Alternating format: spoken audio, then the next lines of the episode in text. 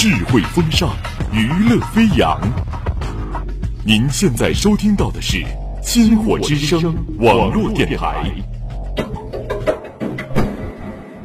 每天在每天在黑夜里翻来覆去，总是害怕一个人，总是害怕一个人把人生这个剧本演完，或者或者走到一个不属于你的场景里，感受着感受着物是人非，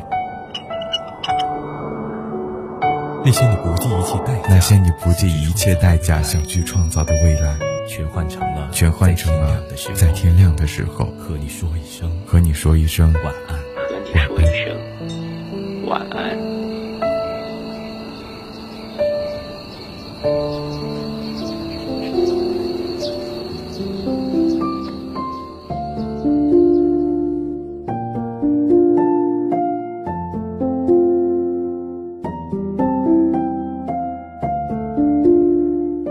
Hello，大家好，欢迎收听今天的天亮说晚安。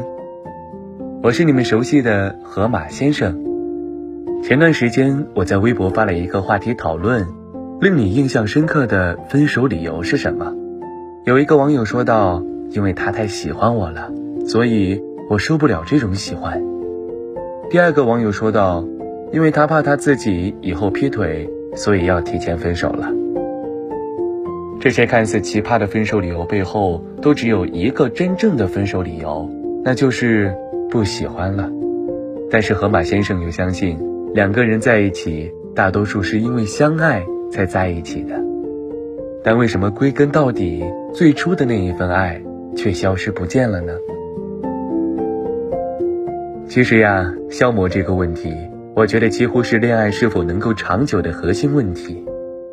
因为恋爱能不能长久，也能换算成你们的亲密关系要怎样经历消磨。我的意见是，跟面对很多其他人生境况一样，你要首先知道你在面对的是什么。爱情长久，面对的是心动的递减、疲惫的累积。很多人的恋爱输在自己首先对这段关系失望了上面，而之所以失望，是还抱着热恋期的心态在谈一段稳定的恋爱。没办法长久的情侣，其实很多是心态转换的问题。在暧昧期的时候，你和他甜言蜜语，在一起三五年后，就是变得理智探讨这个问题怎么回事儿。比如加班后的疲惫周末，存不存在谁照顾谁？你们会面对一段关系里更真实的部分，没有谁永远哄着谁。你们会开始协商，寻找一种合宜的共处方式。很多种意义上，你们都更像合作伙伴，但事实上，这在亲密关系里是真实的，也是必经的。我喜欢夏天，也喜欢热恋，曾经只想抓住爱情里最鲜亮的部分，像是只拥有夏天的一小节，在傍晚海滩举着酒杯的那一节，在泳池边补口红自拍的那一节。我把它们裁剪下来，以便多年后恍惚间告诉自己。这是你以前的夏天，但我知道这可不是全部。就连我最爱的夏天，也充分由燥热、慵懒、无趣构成。万事万物无法完美，只能在短暂的时刻有某种光泽。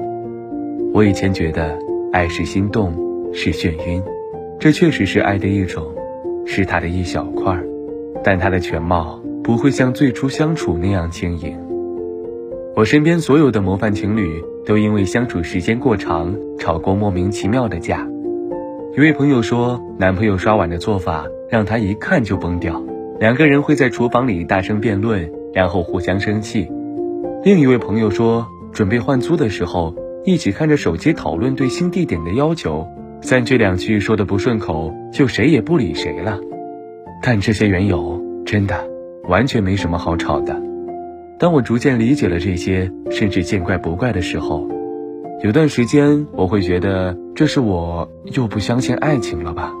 后来又琢磨，不对，是我对爱情的认知在丰富了。